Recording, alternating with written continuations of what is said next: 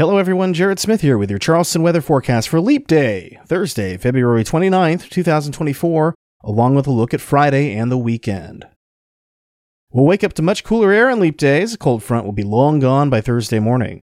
Temperatures will start in the mid 40s, warming only to the low 60s at best as high pressure wedges into the area. We'll get some peaks of sun at times, but the mid and high cloud deck will prove formidable. And it'll be a breezy day as well, especially in the early going.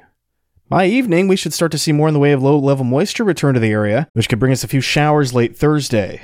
With that in mind, though, Thursday does look rain free for the vast majority of us.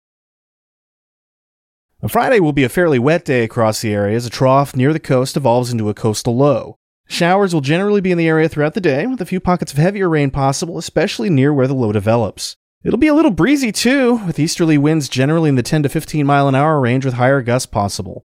Temperature should run generally within spitting distance of normal, mid 40s lows, warming to low to mid 60s highs in the afternoon.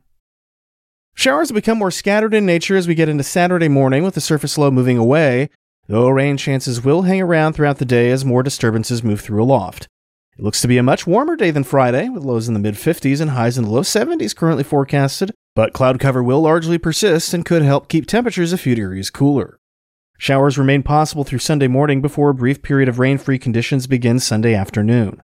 Temperatures once again run above early March normals, with lows in the mid 50s warming to the low 70s in the afternoon.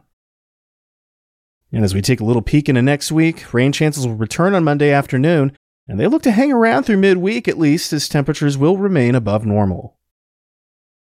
And that was Charleston Weather Daily for February 29th, 2024. I'm Jared Smith.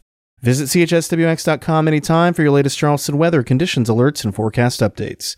Thanks for listening, and I'll talk to you tomorrow.